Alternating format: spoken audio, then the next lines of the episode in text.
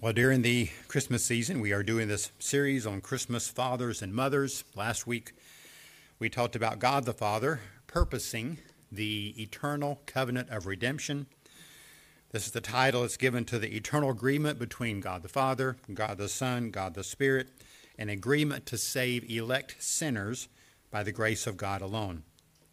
So the salvation of sinners was purposed by God the Father that salvation was then accomplished by the Son when he came into the world as a man, and and uh, the, this this one who was fully man, fully God, accomplished salvation through his life, death, and resurrection. Well, that salvation is then applied to individual sinners by God the Spirit, so they can be saved. So everything that we celebrate at Christmas and at Easter was decreed in the eternal covenant of redemption. Another thing that was decreed in eternity was the birth of John the Baptist as the forerunner of the Messiah. John's parents were Zechariah and Elizabeth, and we read of their story in Luke chapter 1. So, first, Luke tells us about events surrounding John's birth. And then, secondly, Luke records for us the prophetic song that Zechariah wrote, sung, in celebration of the Lord's work in sending John who would point toward the Messiah. So, our first main point is this Zechariah and Elizabeth are examples of righteous people being faithful to the Lord during a time of much disobedience and unbelief. So, we'll be in Luke 1 all this morning. So, begin with uh, verses 5 through 7. In the days of Herod, king of Judea, there was a priest named Zacharias. Zacharias and Zechariah are the same, it can be translated either way of the division of Abijah, and he had a wife from the daughters of Aaron, and her name was Elizabeth. They were both righteous in the sight of God, walking blamelessly in all the commandments and requirements of the Lord. But they had no child, because Elizabeth was barren, and they were both advanced in years. Zechariah was a priest. Uh, all that happens to him in these verses in the context of him fulfilling his duties as a priest Interesting to note that his wife Elizabeth was born into a priestly family herself. But more important is how they are described in verse 6. It says they were both righteous in the sight of God, walking blamelessly in all the commandments and requirements of the Lord. So to be righteous in the sight of God requires that a person be perfectly righteous. In other words, they never had they never did anything in their life that was not right according to God's law. Nothing. So the only way to be righteous in this sense is to have God reckon us to be righteous. He must impute a record of righteousness that is received not by works, but by faith. The Bible calls this being justified. Our righteous deeds, our unrighteous deeds are removed, are forgiven, and the righteousness of Christ is given then as a gift. And again, this is only possible through faith in the Messiah, through faith in Jesus Christ. So this tells us that Zechariah and Elizabeth had an active faith in the Savior who was to come and to accomplish salvation for them. And it's also true that anyone who has this gift of right standing before God will also seek to live in righteous ways. That's what it says about Zechariah and Elizabeth. Not only were they righteous in the sight of God, but they are also described as walking blamelessly in all the commandments and requirements of the Lord. So they were intent on living in ways that were pleasing to God. This is called sanctification. Those who are justified before God will also live a life of sanctification, a life of holiness. This was not the norm in Israel at this time. We're told in, in verse 5 that Herod was the king of Judea. Herod was a cruel tyrant. He is the one who had all the baby boys two years and younger killed in and around Bethlehem when Jesus was born. And it would also be true that the phrase righteous in the sight of God would not describe very many of the Jews at this time. But Zechariah and Elizabeth were and God would use them to bring a great witness and a great hope to their nation. They were clearly exemplary people. One thing I think that's another application to make when you look at Zechariah and Elizabeth, both describe with the same words. This is a word to all those who are single. You need to live this way. And you also need to make sure you date and marry somebody who's like this as well. Righteous in the sight of God, walking blamelessly. Do that yourself, and also look for, for, for others who are living that same way. You'll be blessed. So, from their story, we learn several things. One, being faithful to the Lord does not exempt does not exempt a person from enduring serious trials. Verse 7 says they had no child because Elizabeth was barren and they were both advanced in years. Barrenness was about the worst thing that could happen to a married woman. Having children was seen as a sign of God's blessing on those who honored him. Often the barren woman was shunned, looked down on, even despised. It was a hard trial to endure. The lesson here is that be, being faithful to God does not guarantee that you won't suffer trials in your life. Oftentimes, Christians suffer some of the greatest trials. We endure them by faith. We endure by believing that all that comes to us comes from the hand of a God who is perfectly wise. We endure by believing that all that comes to us comes from the hand of a God who is perfectly good.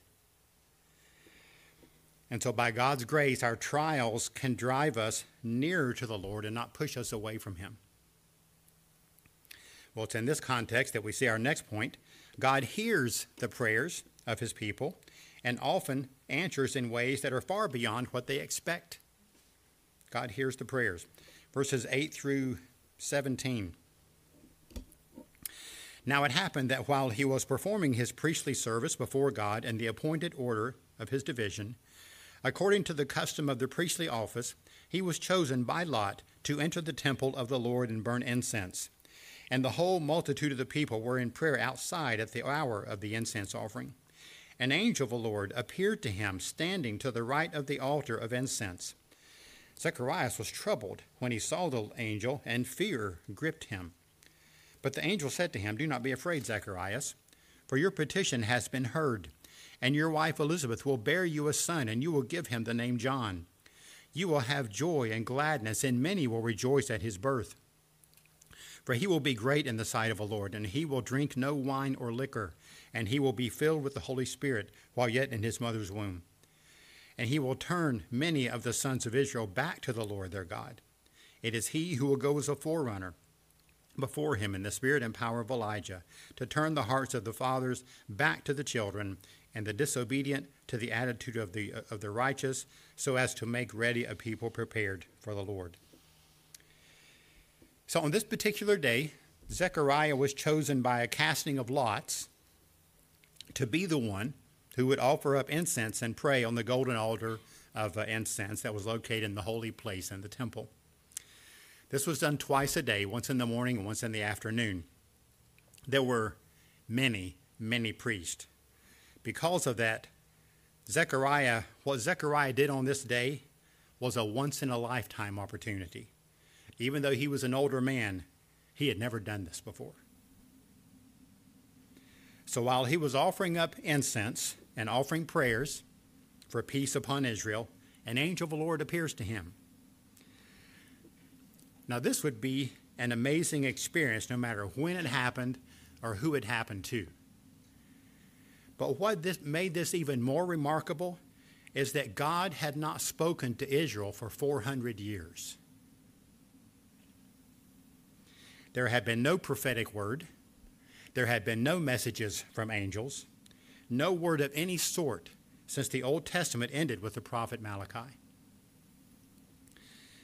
Zechariah had no idea that this was going to be God's response to the prayers he was offering up. The Lord went far beyond what he expected. We read in verse 12 that Zechariah was troubled when he saw the angel, and fear gripped him.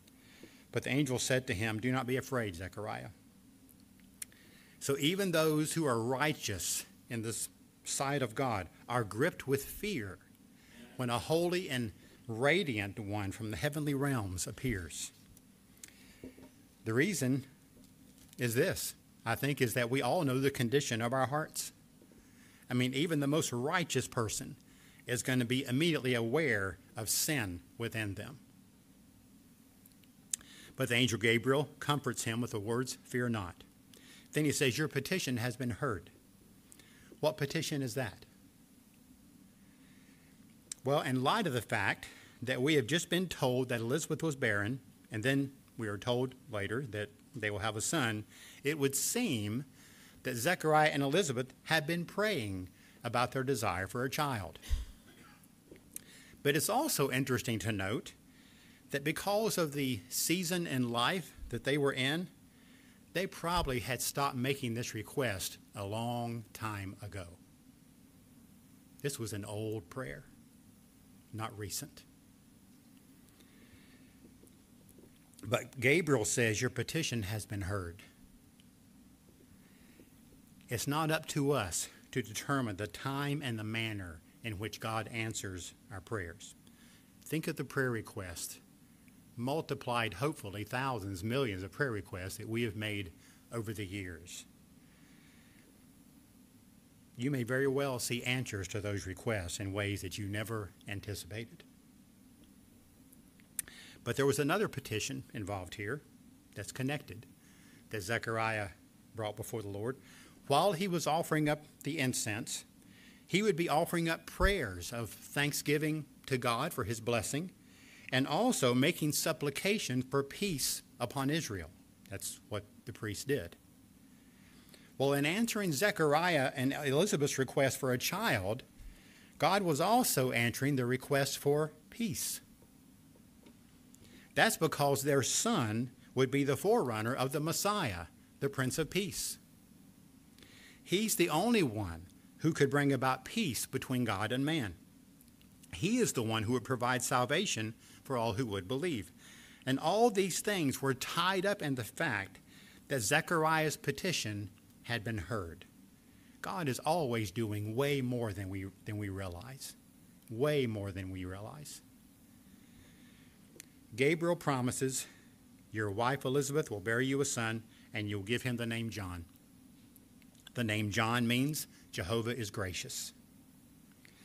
So John's birth and his ministry would highlight the graciousness of God.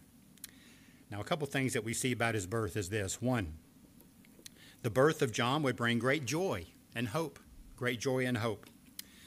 Verse 14 to 16 says, You will have joy and gladness, and many will rejoice at his birth, for he will be great in the sight of the Lord. He will drink no wine or liquor, and he will be filled with the Holy Spirit while yet in his mother's womb.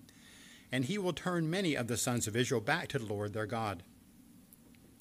So the birth of John would surely bring great joy to Zechariah and Elizabeth, but also to anyone who knew what he was called to do. And the fact that this meant that the Messiah was near because his ministry would be to proclaim and, and, prepare people for the coming of the Messiah.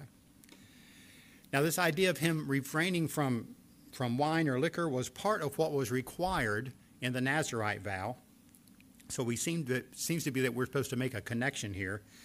The Nazarite was set apart from anything that could defile him. And this is identifying John as one who would be really what you would call an eminent servant of God. Um, and again, what, what joy it brings to Christian parents when they see their children serving the Lord. That's another part of the joy that Zechariah and Elizabeth are going to are going to see in their son John. We also see here next that the birth of John would be a fulfillment of prophecy as he would prepare the way for the Messiah it was clear that John would have a truly holy work to accomplish. When we see that even in his mother's womb, he would be filled with the Holy Spirit. Interesting to note that this is never said about anyone else in the Bible. So this is unique. John had a unique and crucial calling. And if he was filled with the Holy Spirit in his mother's womb, then certainly his whole life and ministry was going to be empowered by the Spirit of God. Verse, verse 17 tells us what his special ministry was. It is he who will go as a forerunner before him, before the Messiah, in the spirit and power of Elijah, to turn the hearts of the children back to the children, turn the hearts of the fathers back to the children, and, and the disobedient to the attitude of the righteous, so as to make ready a people prepared for the Lord. So, this is the great work that God had set John apart for. He would be the fulfillment of the prophecy of one who would come in the spirit and power of Elijah to turn the hearts of the fathers back to their children. Now, this verse that's quoted here is Malachi chapter 4, verse 6. That's the last verse of the Old Testament. So, the last thing that God had spoken before this word that was given to Zechariah. Zechariah's son would come to get the Jews ready to hear and receive the Messiah. The preparation required was to recognize their sin, recognize their unbelief, and repent. The Messiah was the one who would provide the forgiveness and salvation that they so desperately needed. And that's the reason Gabriel said in verse 14, Many will rejoice at his, at his birth. He was the forerunner of the Messiah. John's ministry meant that Jesus Christ would soon accomplish the salvation work that had been promised for centuries. And after this wonderfully encouraging message, we read about Zechariah's response in verses 18 to 25. Zechariah said to the angel, How will I know for certain? For I am an old man, and my wife is advanced in years. The angel that answered and said to him, I am Gabriel, who stands in the presence of God. And I have been sent to speak to you and to bring you this good news. And behold, you shall be silent and unable to speak until the day when these things take place, because you did not believe my words, which will be fulfilled in their proper time. The people were waiting for Zechariah, and were wondering at his delay in the temple. But when he came out, he was unable to speak to them, and they realized that he had seen a vision in the temple, and he kept making signs to them and remained mute. When the days of his priestly service were ended, he returned back home. After these days, pregnant, uh, his after these days, Elizabeth, his wife, became pregnant, and she kept herself in seclusion for five months, saying, this is the way the Lord has dealt with me in these days, when he looked with favor upon me to take away my disgrace from among men. Zechariah is full of doubt and unbelief. It's like, how can I know this for sure? How is this even possible? He's basically saying here, I don't believe you. People our age do not have children. But we learn from this, your next this next point, even a righteous person can be guilty of unbelief. Even a righteous person can be guilty of unbelief. Zechariah would be well acquainted with Abraham and Sarah having Isaac in their old age. He knew that story. He knew about the Lord opening Hannah's womb for Samuel to be born. But in that moment, he forgot those things or couldn't see how it possibly could apply to them. All he could think of was how impossible this was. Again, sometimes even godly people act in unbelief. In the midst of the challenges that we face in life, it sometimes feels hard to trust God's promises in the scriptures one of the prayers that uh, was prayed by a, a, man that Jesus was going to heal his son. And um, you could see his faith was faltering. And the man says, Lord, I believe, help my unbelief. That might be a prayer that might fit for us sometime.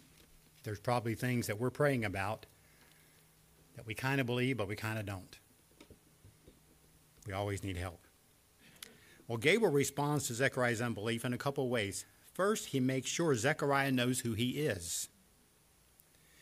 He says, I am Gabriel, who stands in the presence of God, and I've been sent to speak to you and to bring you this good news.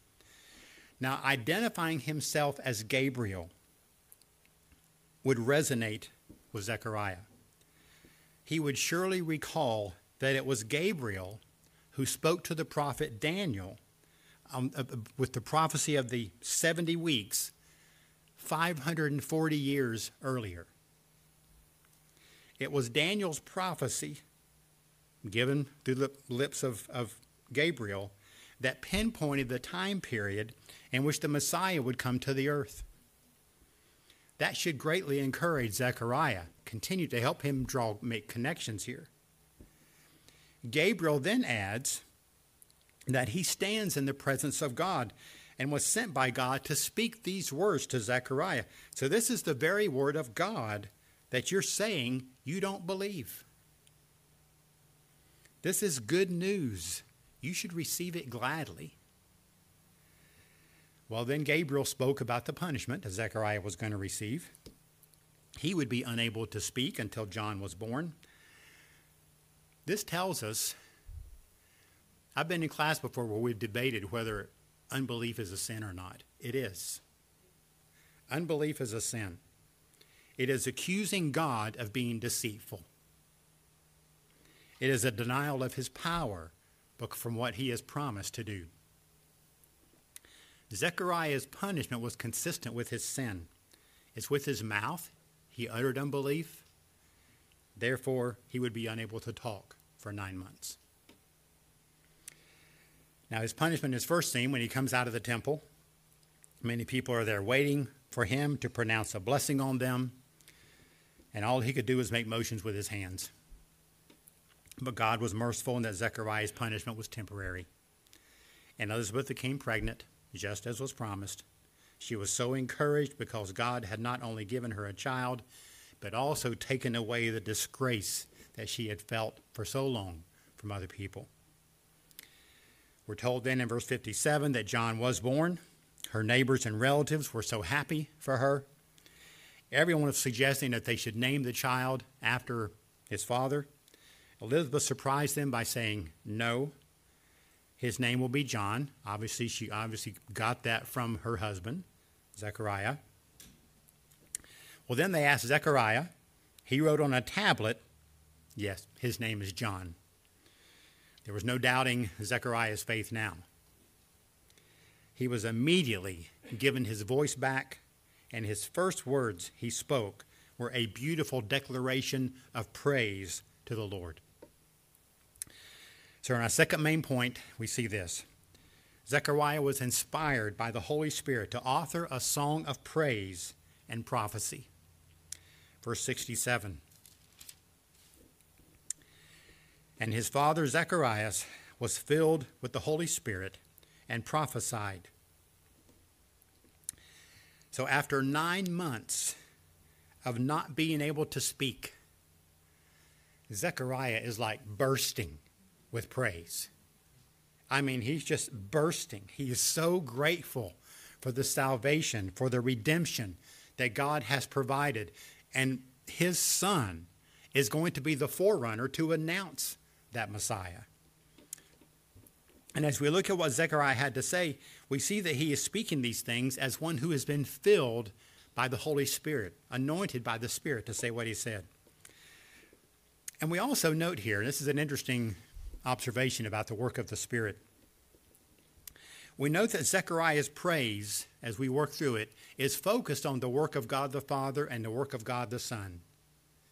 The Spirit is always glorifying the Father and the Son.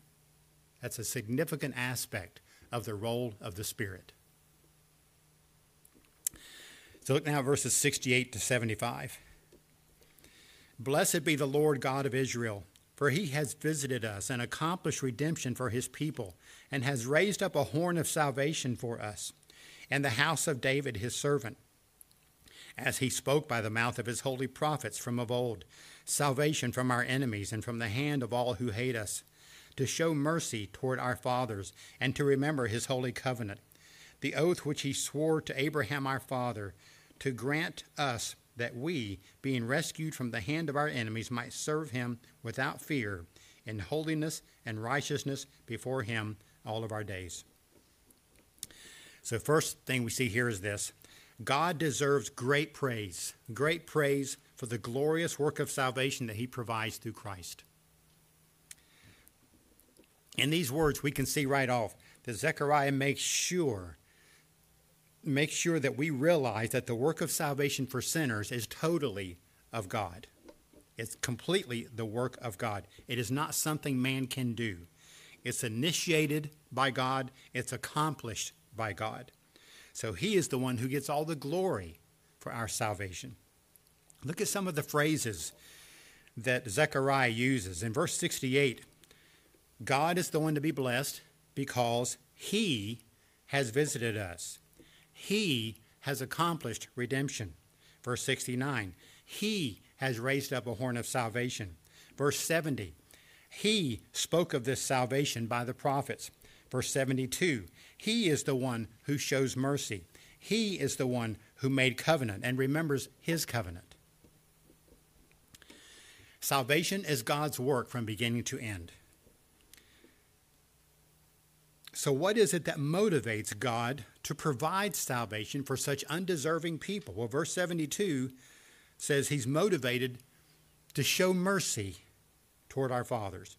So, he's motivated by his own mercy.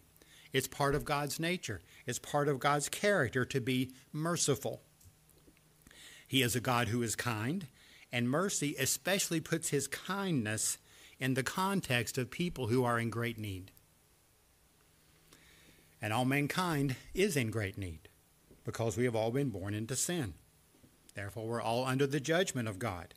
God is intent on justice, but he is also full of mercy.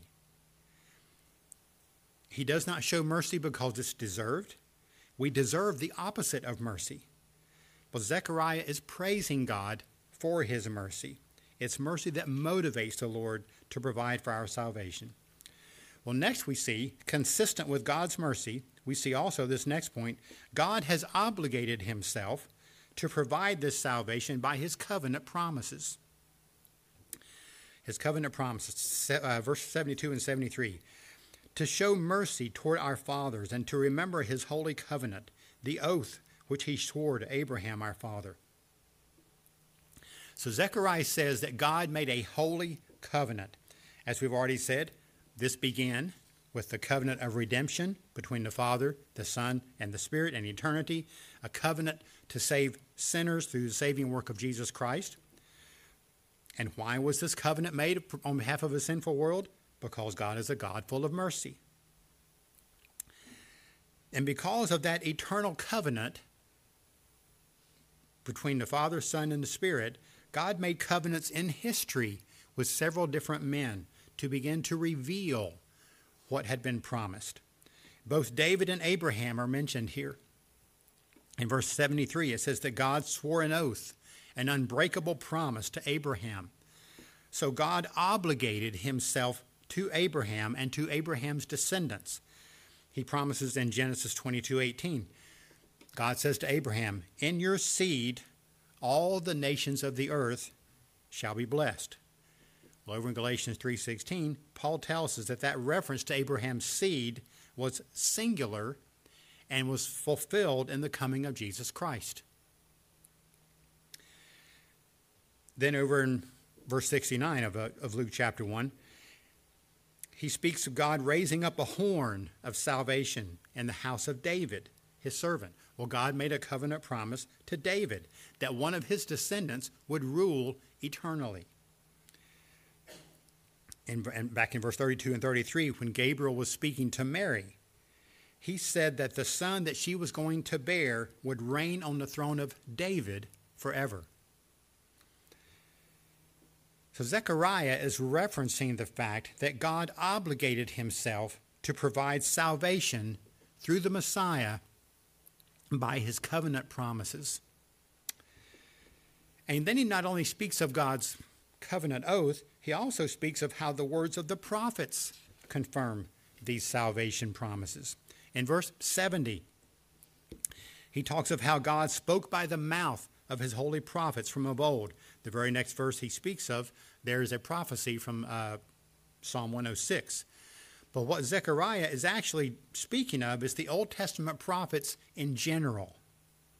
They all spoke of the coming of Christ in various ways. Moses, David, Isaiah, Jeremiah, Micah, Malachi, Daniel, all of them spoke of the great salvation that God would provide through the Messiah. Zechariah is referencing that. And the one who then had this, Zechariah, the one who had this moment of unbelief, when hearing the angel Gabriel's words, now speaks with certainty.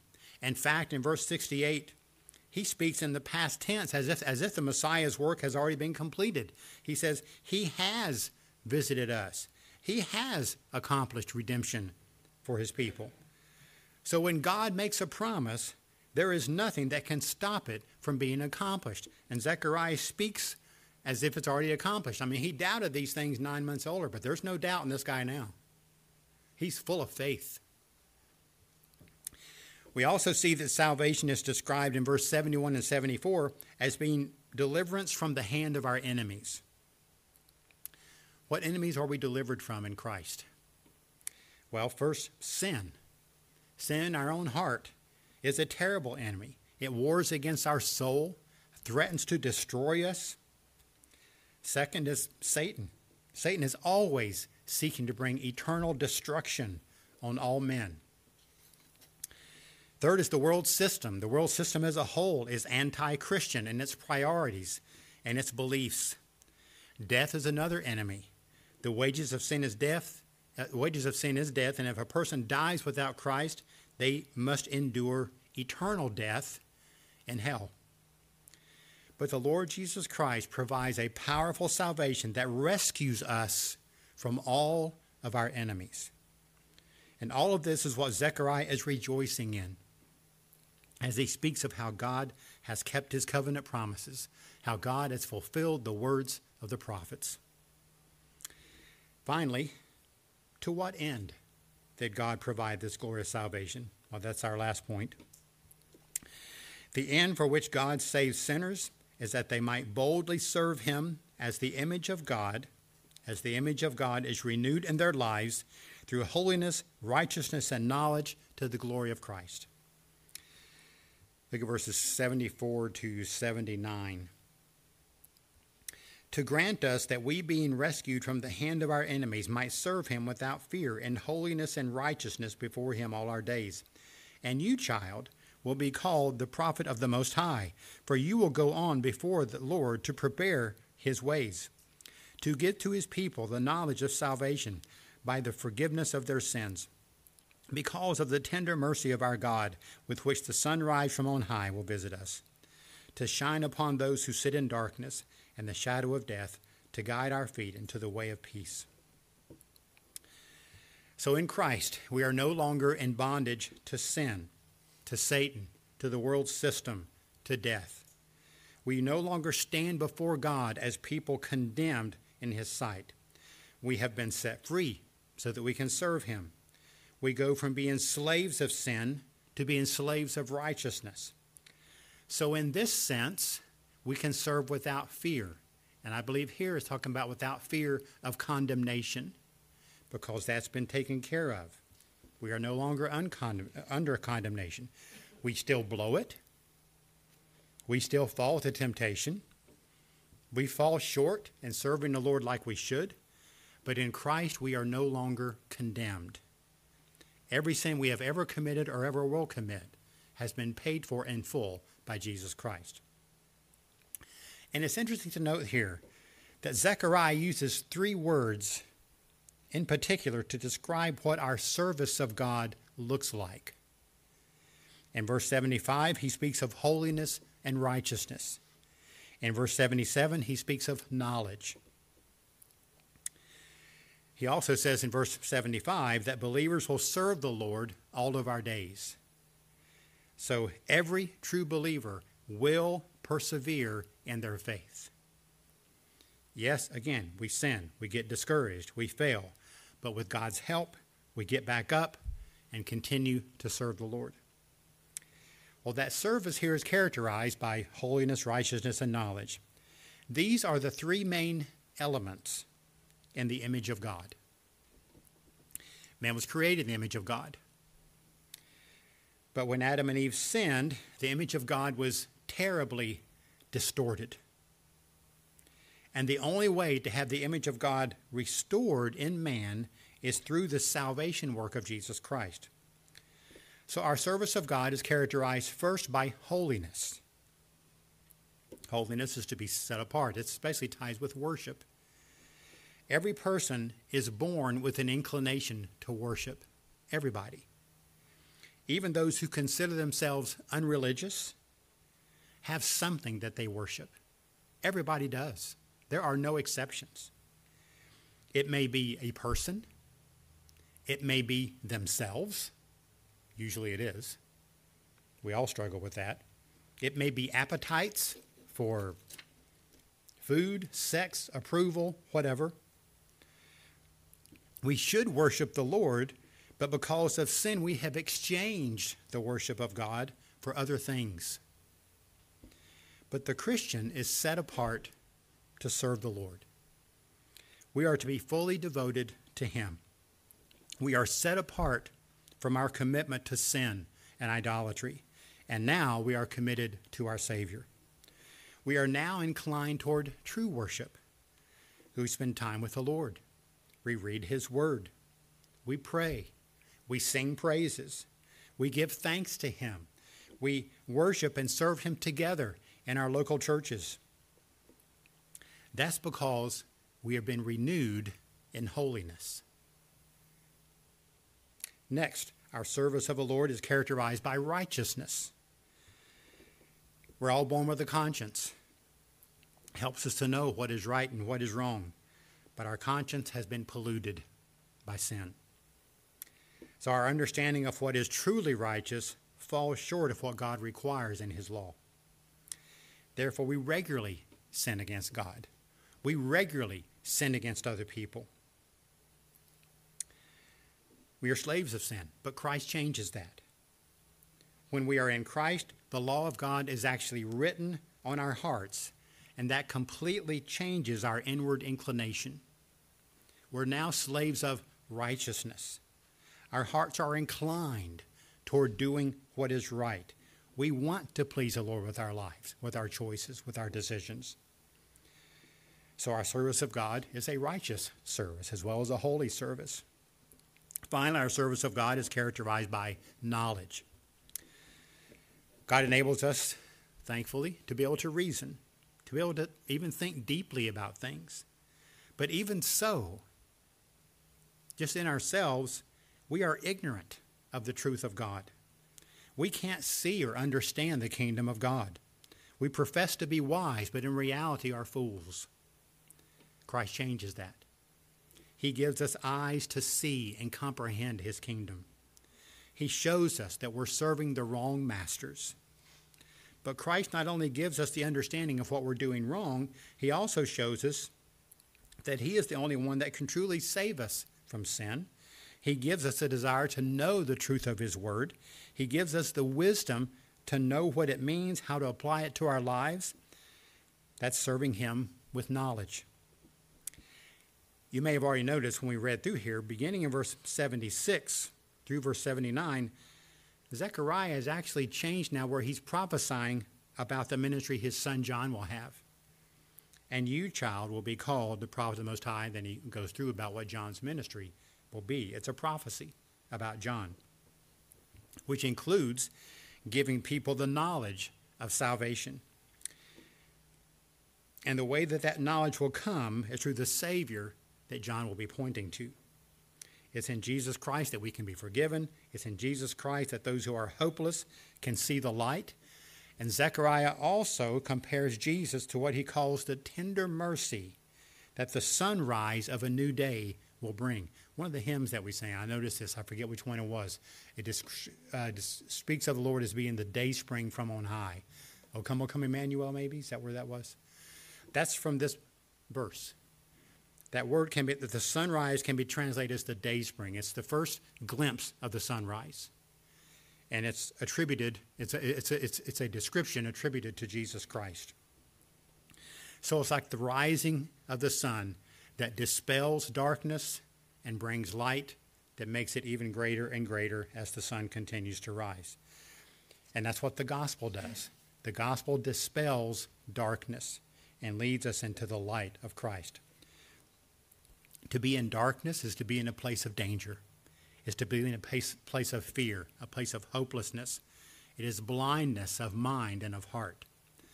But as Zechariah says in verse 79, Christ guides our path into the way of peace. Because of our sin, we actually are not at peace with God. We're enemies of God. We disobey His law. We try to live the life He gave us by either ignoring Him or purposefully rejecting Him. But by faith in Jesus Christ, we are brought into glorious peace with God through our Savior. So God brought great joy to Zechariah and Elizabeth in the birth of John. As the forerunner of the Messiah, John points us to the joy that is ours in Jesus Christ. Lord, we thank you for your word. We thank you for examples in history of people who were righteous in difficult times when the mood of the day was not to be righteous, it was otherwise. But thank you that Zechariah and Elizabeth stood firm for what was right.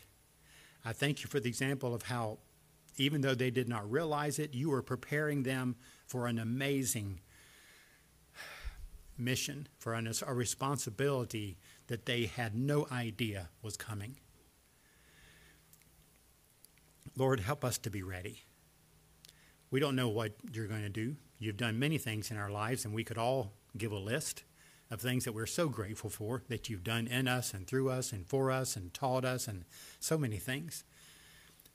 Lord, there's more that you have to do. When we think about some of those prayers that we've been praying over the years, Lord, I ask that you would answer some of those prayers in ways that are far beyond what we even expect or think. Lord, I thank you so much for the focus here that's on the Messiah, that's on what Jesus Christ does for us. We thank you so much for what he has accomplished. We thank you for that salvation that we have, and help us also to grow in being more holy and more righteous and growing even more in our knowledge of the truth. Thank you for that work that you have done and are doing in our lives. If you're one who's never put your faith in Christ, then you're in the dark. There is darkness. And in this kind of darkness, there's definitely danger. I would invite you to put your faith in Jesus Christ. A prayer like this would be a way to start. Lord, I realize that I'm a sinner. I realize that I have rebelled against you. But I thank you that Christ Jesus came into the world to save sinners, and I receive him as my Savior, commit my life to him as the Lord of my life. If, that's, if, if you would like to receive the Lord, you can uh, talk about that prayer. You can put a note on your, on your tear off, or those watching online can reach out to us at the website. It is in the name of Christ that we